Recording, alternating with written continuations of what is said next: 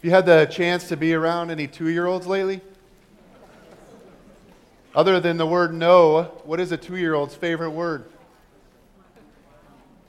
Little, I've, I've heard different things. I heard, I've heard why in the other services. My contention is that's more of a five year old question. The word you hear, yes, mine. Right? My toy. That's my blanket. That's my dollhouse. And of course, none of it is really theirs, right? A two year old didn't like earn any of that stuff unless their parents or somebody else had given it to them. It wouldn't be theirs. It's a total illusion. And yet, if you've ever tried to talk to a two year old about it, they believe 100% completely that it is theirs. Now, of course, only two year olds could be that foolish, right? Us mature adults. We never get stuck into that kind of mine mentality. I got to confess to you, I still have a lot of two year old in me. And I wonder if you do too. And really, that's the basis for this series we're starting 2013 with, seven week series called Whole.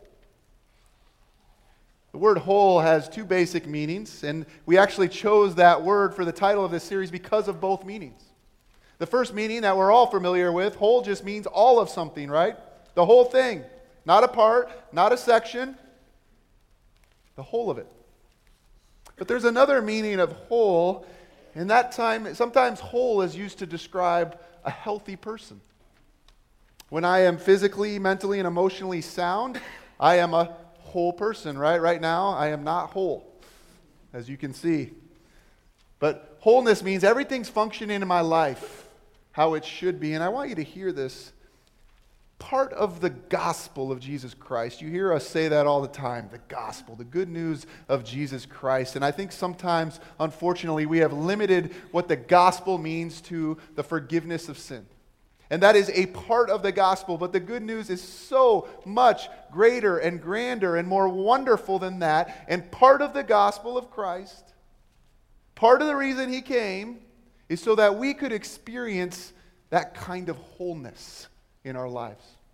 We just did a series last year in the Gospel of John, and we heard Jesus say these words I have come that they may have what? Life. I didn't just come to die on the cross so that your sins would be forgiven. I have come that they may have life and have it, not just any old normal blah life, have life to the full. Abundant life is what Jesus wants for us as his disciples. But here's the thing, and this is what this series is going to address. If you're following on your notes, in order to be whole, we must first give the Lord our whole lives. See what I did there? That's good. In order to be whole, we must first give the Lord our whole lives. In my opinion, there is a disease in American Christianity right now that concerns me, and I believe more than anything else, this is what causes people to lose out on this gift Jesus is offering of a whole kind of life. You hear us say at our church here, we are declaring war on shallow Christianity, beginning with ourselves. And in my opinion, I think the issue we're dealing with in this series is the most fundamental issue we need to declare war on if we hope to mature and grow in Christ. Here's the issue we have made the fatal mistake today of separating our spiritual lives from the rest of our lives. We have created categories that, quite honestly, do not exist in the Bible. We say things like sacred and secular. Everything is sacred. Everything is sacred. I think I've shared this picture before, but I, I honestly believe this is what probably most Christians in the United States walk around thinking when they think about their life. My life is like a pie, kind of. And I have all these different things that are involved in my life, and each of those things deserves a separate section of pie, right? I mean, I, that pie could have had millions of slices, but we, we've broken it down into things like I, I've got my body, time, money, marriage, job, kids. Those all are separate. And over there, I give one slice of my life to the Lord. I come to church the average American one to two times a month. Maybe I'm in a life group, maybe I serve every once in a while, but stay there. The rest of my life belongs to me, Lord. And yet, the Bible says this is really the picture we should be carrying around.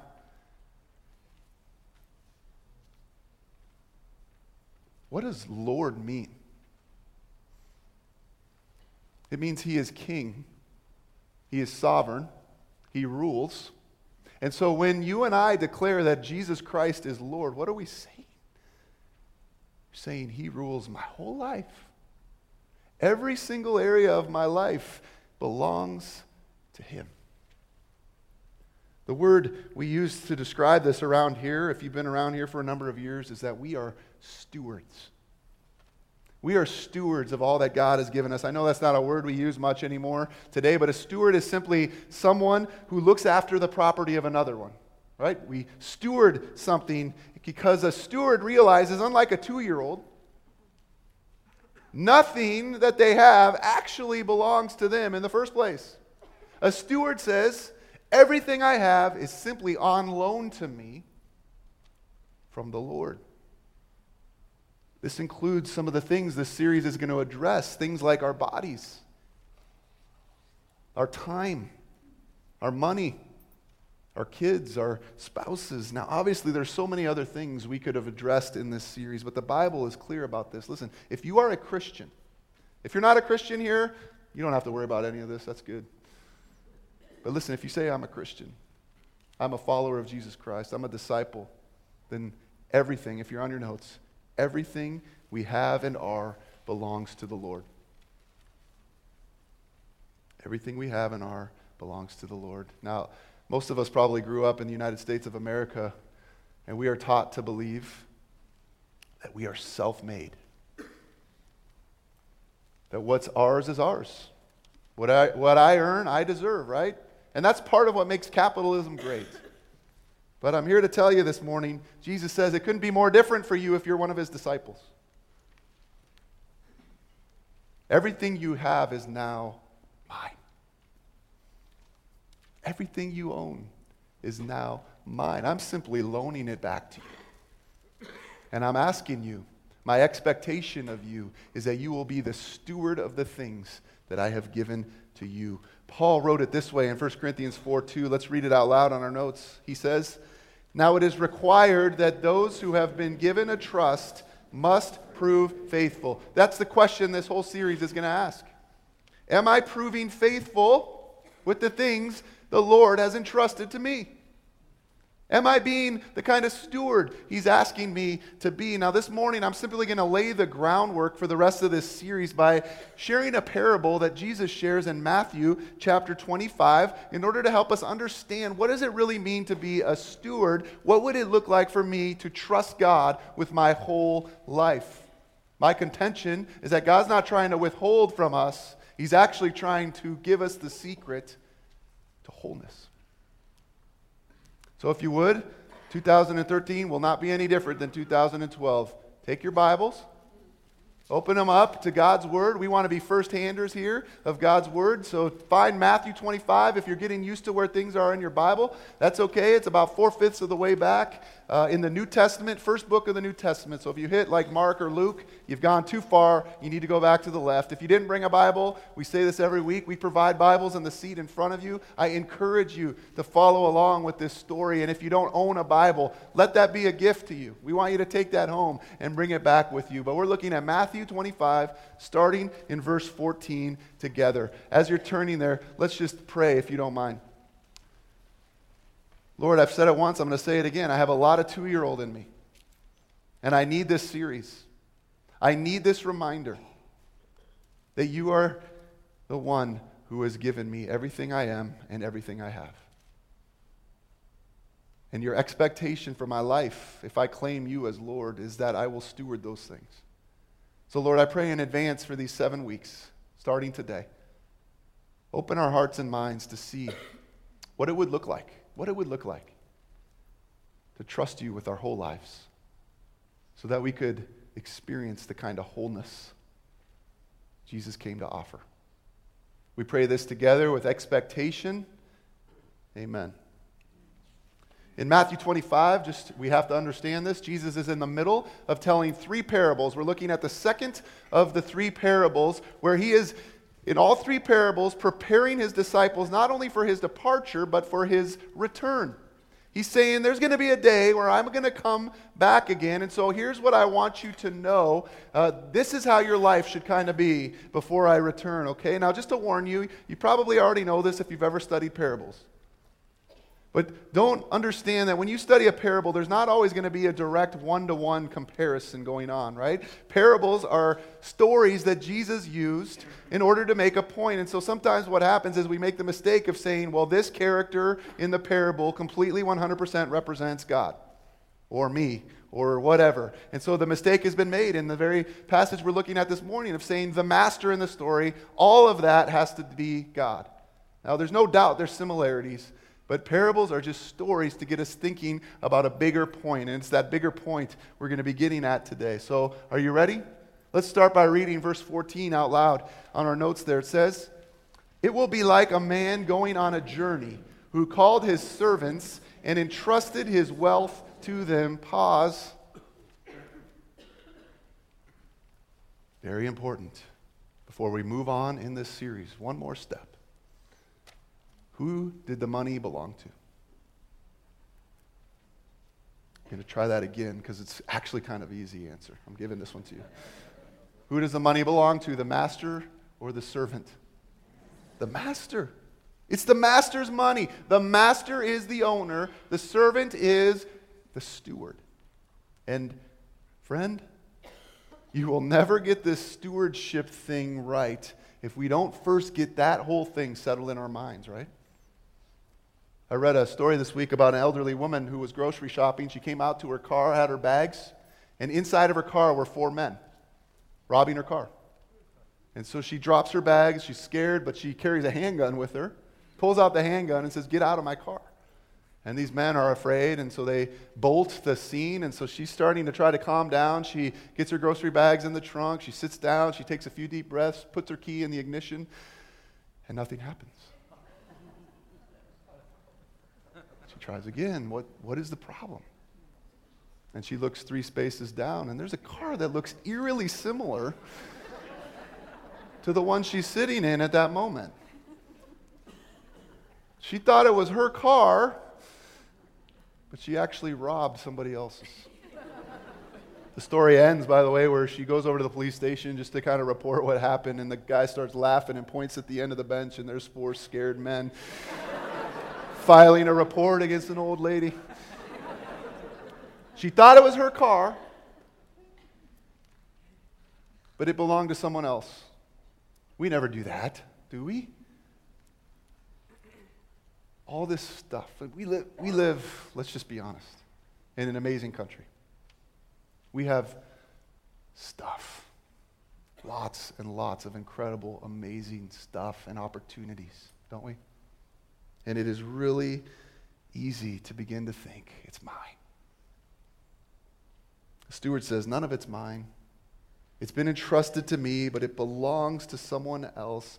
Friends, if you're following on your notes, do you understand? Ownership is a myth. Ownership is a myth. Stewardship is the reality. Have you settled that once and for all in your heart? I own nothing.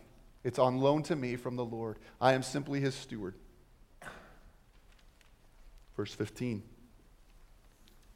To one he gave five bags of gold, to another two bags, and to another one bag, each according to his ability. Then he went on his journey.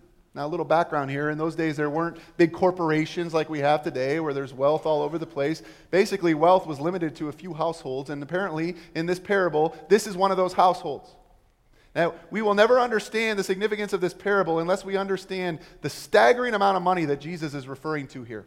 There's, it's impossible. I mean, you can try to say, like, this is what that amount of money would have meant in today and try to do all the currency exchange and all that. But here's the best explanation I can give to you. One unit of the money Jesus is talking about would be the equivalent of 20 years' worth of wages pre tax today.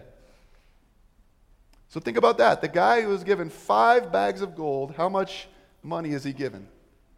A hundred years worth of wages right there in his hand. One time deal. Obviously, this is not something that anyone would ever expect to happen. And I'm sure uh, if I'm one of the servants and this happened to me, and this is the other key to understanding this parable. If this happened to me and we were one of the servants, I used to read this and go, well, what an incredible burden that must have been. No. They would have seen this as the most amazing privilege and opportunity. You know why? You know what it's saying? It's saying, My master believes in me. He trusts me enough to put this incredible amount of wealth into my hands, they would be thinking, I can't believe the opportunity he's given me here. It's the same for us today, and this is the heart of this series. If you're following on your notes, as God's stewards, we've been entrusted with His resources. You've been given resources by Him, right? Whatever it is you have, God has given it to you confidently because he believes in you. He believes that you're going to steward what he's given you well. Now, I don't know about you. I've got to come back to this every single day of my life. Everything I have belongs to the Lord. Everything I have belongs to the Lord. Everything I have belongs to the Lord. I am just the steward. But what an incredible opportunity. What a privilege he's given us. Think of the things we have. Of course, I know I saw a lot of your faces when I read verse 15. We are all thinking, because we live in 21st century America, well, why did one of them get more than the other? Right? That's not fair. Why did he get five and he get two and he get one? But the text told us why, doesn't it? The master knows exactly what each one of his servants can handle. And listen, he does not want to burden them with something they can't handle. You know what I call that? I don't call that unfairness. I call that grace. I call it grace. You know that God never demands from us things that we don't have, things that we can't do. He gives to each and every one of us. He gives to each and every one of us exactly what we can handle, exactly what we can steward. He does, however, demand that whatever it is He's given us, whether we think it's great or small, because when we read that verse, we do the natural thing, which is the comparison game. But whatever it is He's given us, whether we think it's great or small, He expects that we will invest it for His purposes. I remember this came home to me when I was in college. I had to work my way through college. During the summer, I had three jobs. During school, during school I worked too. And I would sit at church, uh, at this awesome church uh, I got to experience, and I'd, uh, I'd think about like when the offering plates were being passed around, and I had my $6.25 job. And I was thinking, does this even matter? I mean, this like won't even buy the coffee that people are drinking in the lobby afterwards, right? Does, do they even need this? I'm missing the whole point at that point, right? If you're following on your notes, God is not interested or expecting equal return. He's not expecting the same thing from every person. He's not expecting equal return, but equal effort. You've heard it said, for those who have been given more, what? More will be required. But listen, we will all be held accountable. We will all be held accountable for what we've been given, whether it's great or small, because he's looking at our hearts. He's looking at what's inside there. Now look at verse 16. The man who had received five bags of gold went at once and put his money to work and gained five more bags. I love that. He went at once. Of course he did. What an amazing opportunity. He didn't want the master to change his mind. This guy's insane. He just gave me a 100 years worth of wages. I better go now. And we see he puts it to great use. He makes the most of it. He understood immediately that these resources were not intended to just remain in his hands. He was supposed to use them and do something, invest them. There's no hesitation on his part. Verse 17 So also the one with two bags of gold gained two more. I mean, no wonder the master trusted these guys with so much doubling their investment. I think they had like an insider tip to Apple back in the 1980s or something because they just doubled his investment. Verse 18 But the man who had received one bag went off, dug a hole in the ground, and hid his master's money.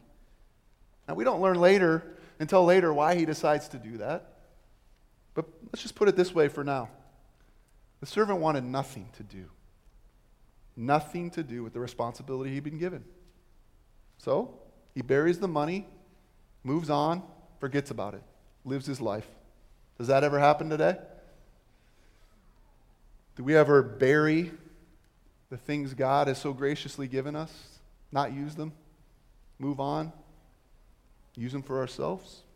If you're following, listen, our job, our job is to make the most of what we've been given. Not what the person next to you has been given. Our job is to make the most of what we've been given. And this servant didn't.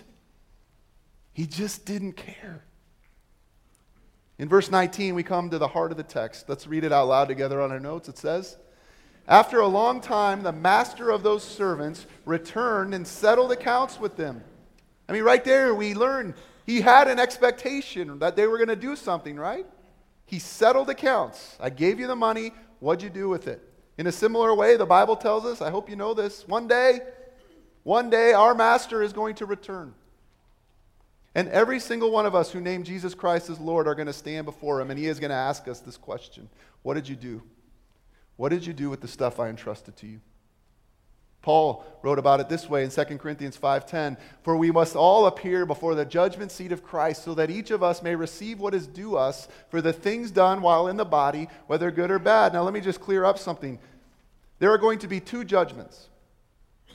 There's the first judgment that's called in scripture the great white throne judgment, where God will ask one question and one question only, "What did you do with my son?" I sent him as a gift. Did you receive him? As the way, the truth, and the life? If so, enter. But then there's going to be a second judgment for all those who did receive Christ. It's called the Bema seat of Christ. It's what we see right there. We will all be judged. I know we don't like the sound of that word, judge, but we're all going to stand before the throne of God, and He will ask us the question What did you do with the one and only life I gave you? Did you steward it, or did you waste it? If you're following on your notes there, we will all be asked, How'd you invest your life for my glory? I mean, I gave you a body, I gave you time, I gave you money, I gave you a, a, family, possibly a job, I gave you spiritual gifts.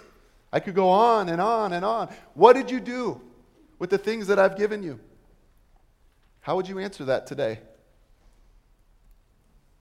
Are you stewarding your life for His glory, or are you burying it? Just living for yourself? Well, here's the good news. For those who get this stewardship thing right, there's an amazing reward waiting. It's my contention that the whole point of this parable is this right here. I think we read this and the immediate thought goes to the judgment, right? And thinking the bad things. God's like this strict taskmaster up in heaven. He can't wait to smush us and say, You did that wrong, that wrong, that wrong. I've got it all down here. No, the whole point of this parable that Jesus wants to get across is that God is the Lord of the reward. He wants nothing more than for us to get this right. He can't wait to celebrate with us when we steward the things He's given us well. Look at verse 20. The man who had received five bags of gold brought the other five. Master, he said, you entrusted me with five bags of gold. See, I have gained five more. Read verse 21 out loud with me. With enthusiasm, how about? His master replied, Well done, good and faithful servant. You have been faithful with a few things. I will put you in charge of many things. Come and share your master's happiness. I'll continue. That was good, by the way. The man with two bags of gold also came. Master, he said, You entrusted me with two bags of gold. See, I have gained two more. His master replied, Well done, good and faithful servant. You have been faithful with a few things. I will put you in charge of many things. Come and share your master's happiness. Can you imagine someday hearing those words from the Lord? Well done. Well done, good and faithful steward. We all like it when we are affirmed, don't we? I mean, the little league player loves it when the coach yells, nice hit. When you get that paper back from your professor that says, well written paper, A plus plus plus plus. You get a little boost of confidence. I mean, we all enjoy when our talents are recognized by others. And for the Christian, for the Christian, when all is said and done, we should want more than anything else in this world our number one, supreme, ultimate desire should be striving after hearing these words from our Lord Well done. Well done. And I hope what you hear this morning is that is exactly what he wants to say to you. That is exactly what he wants to say to you. That's why he gives us parables like this to understand our lives and how we can use them. One of the things I love about these verses, by the way, uh, if you look again, maybe even just on your notes there, would you just circle those two little words? It says, He affirms them because they've been faithful with what? Uh, few things. That is hilarious. This guy's been given a hundred years worth, a hundred years worth of wages. And Jesus calls it a pittance a pittance to compare to what awaits for them. You ain't seen nothing yet, right? I mean, it's a ridiculous amount of money. But in light of eternity, it's a few things. What we've got here on earth, it's just a few things. A few things here and there. The adventure for them is just about to begin, the real adventure. If you're following on your notes, a reward awaits those who used God's resources well. Little pause here for a minute. I'm talking about heaven.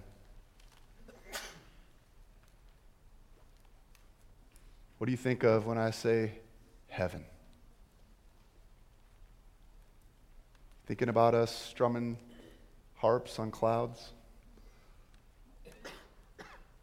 Because if that's heaven, I want nothing to do with it.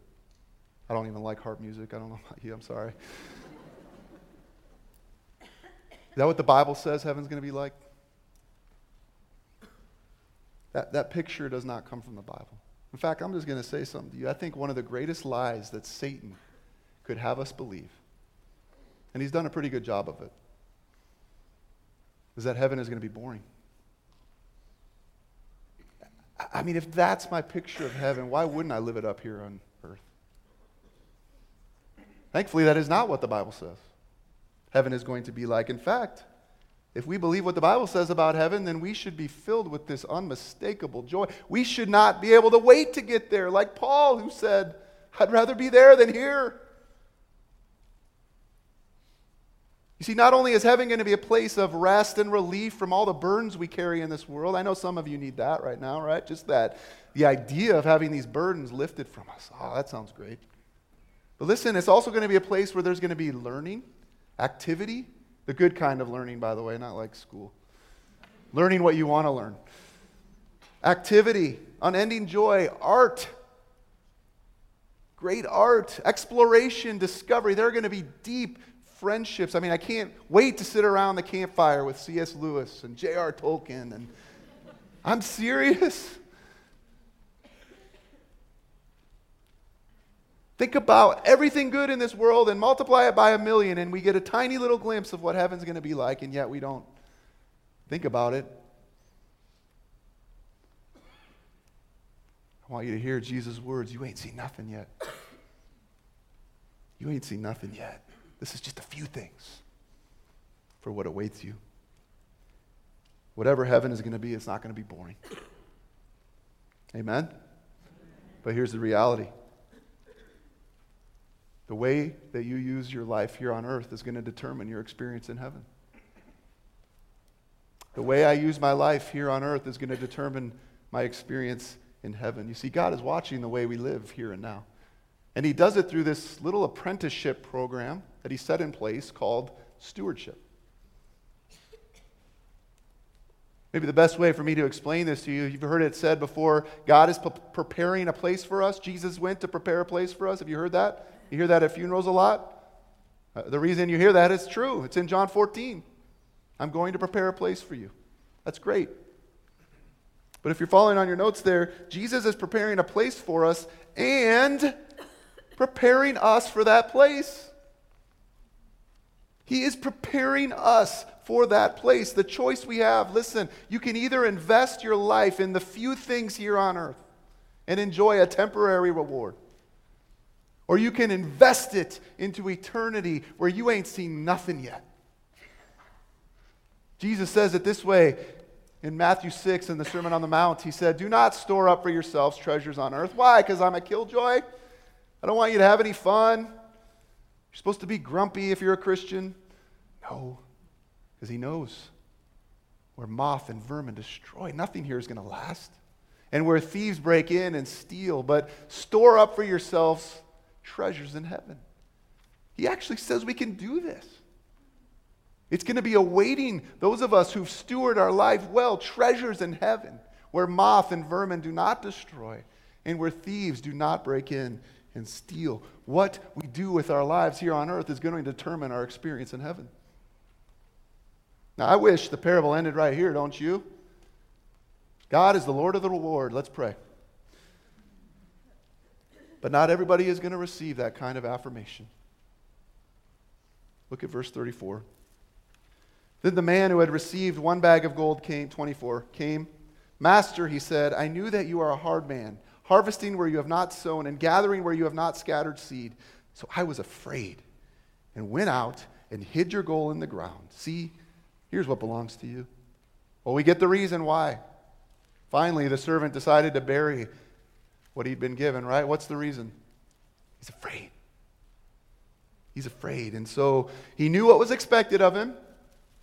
He knew he was coming back to settle accounts, but instead of doing anything, he did nothing. He played it safe. He tried to protect himself.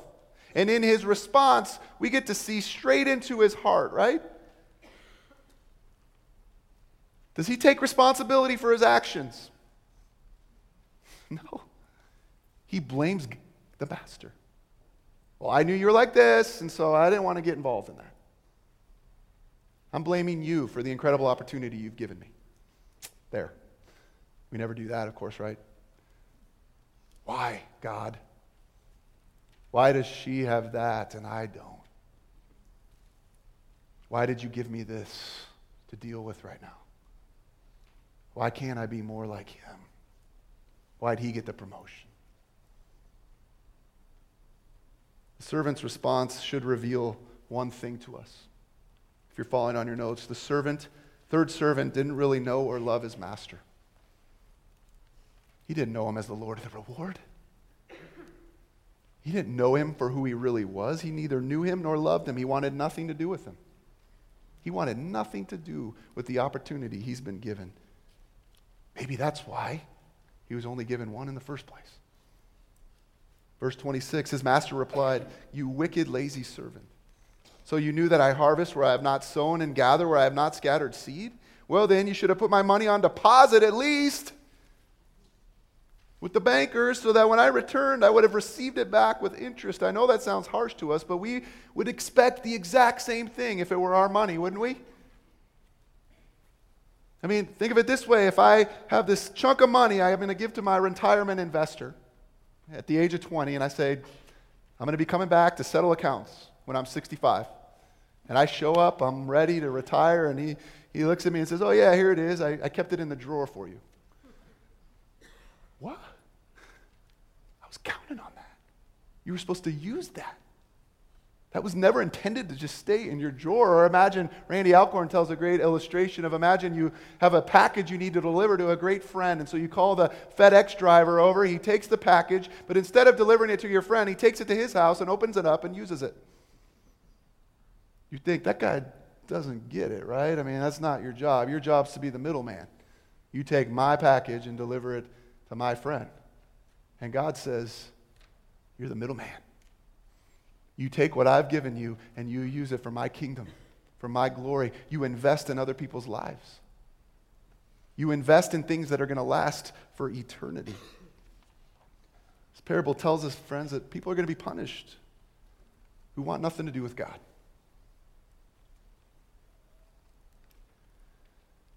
Are you using your life even just a little bit to gain some interest? I mean, 1%? Money market? Money market account, even?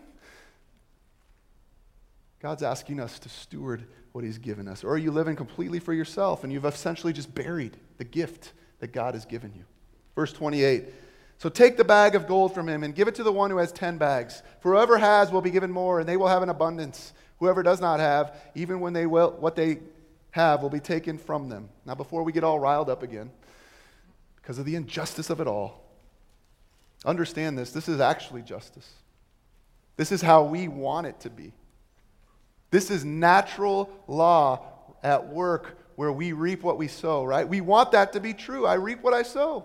Think of it this way if you invest your life into some music, like I'm going to learn the piano, and you invest into that, you would expect that over time you're going to get better and better at, at piano, right?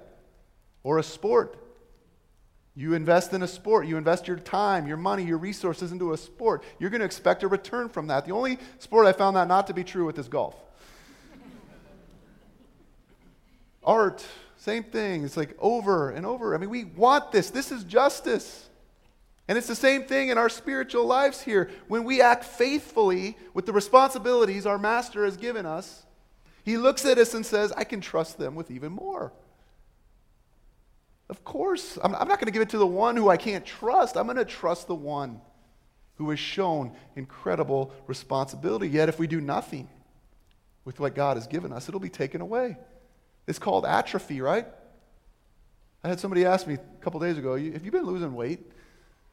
Like, yeah, I can't do anything. And so all my muscle, whatever was there in the first place, is like, it's not the good kind of weight to lose. But because I'm not able to use my body in the way I'd like to, it atrophies. And in the same way, when we're not using what God has given us, eventually it'll just be buried. And here's the harsh reality throw the worthless servant outside into the darkness where the, there will be weeping and gnashing of teeth. That's a sobering part of this story. I mean, there's the good news that God is the Lord of the reward, and He gives us this once in a lifetime opportunity, but that accountability thing, I don't like that so much. And I think there's a belief in our world today that somehow, some way, we're going to be able to worm our way or charm our way or finesse our way past God, you know, at the throne. I'm going to be like, I know I didn't do what you wanted, but come on. You heard people say, well, I, I just know it's going to all work out in the end. Friends, there's one before whom we will all stand, and he will ask you to settle accounts for everything he's given you, and you will not be able to finesse your way out of that conversation. So, how do we make sure we hear, well done, which is what he wants to say to you, instead of away from me? Well, it comes back to the very thing we're doing this whole series for, which is I've got to start seeing my entire life, my whole life, as belonging to the Lord. How long does a lifetime last in light of eternity here on earth? We are given one brief opportunity. What are we going to do with it? There's a great scene at the end of this movie where this general is firing up all his troops for the last battle, you know, like the pregame speech. He's got them all lined up. He's giving them the talk, and his last line is What we do in life echoes in eternity. That's equally true for us. What we do with our life will echo in eternity. If you're on your notes there, what we do with God has given us will echo in eternity. He has given all of us in this room amazing opportunities, incredible privileges. What are you doing with them? That is the heart of this series. Whole. Am I giving him my whole life? As we close, here's the question. The question isn't so much, does God trust me? The question is Do I trust Christ enough to give him my whole life? Your answer to that will echo in eternity. In the coming weeks, we're going to look at some very specific things God has placed in our hands that we are to steward. So I hope you can join us for this series. Let's pray. Lord, I'm conscious of the fact that we are right now about to take communion which for us as Christians is the ultimate reminder that when you ask us to give our whole lives, you're not asking us something you didn't do for us in the first place. You sent your very own son.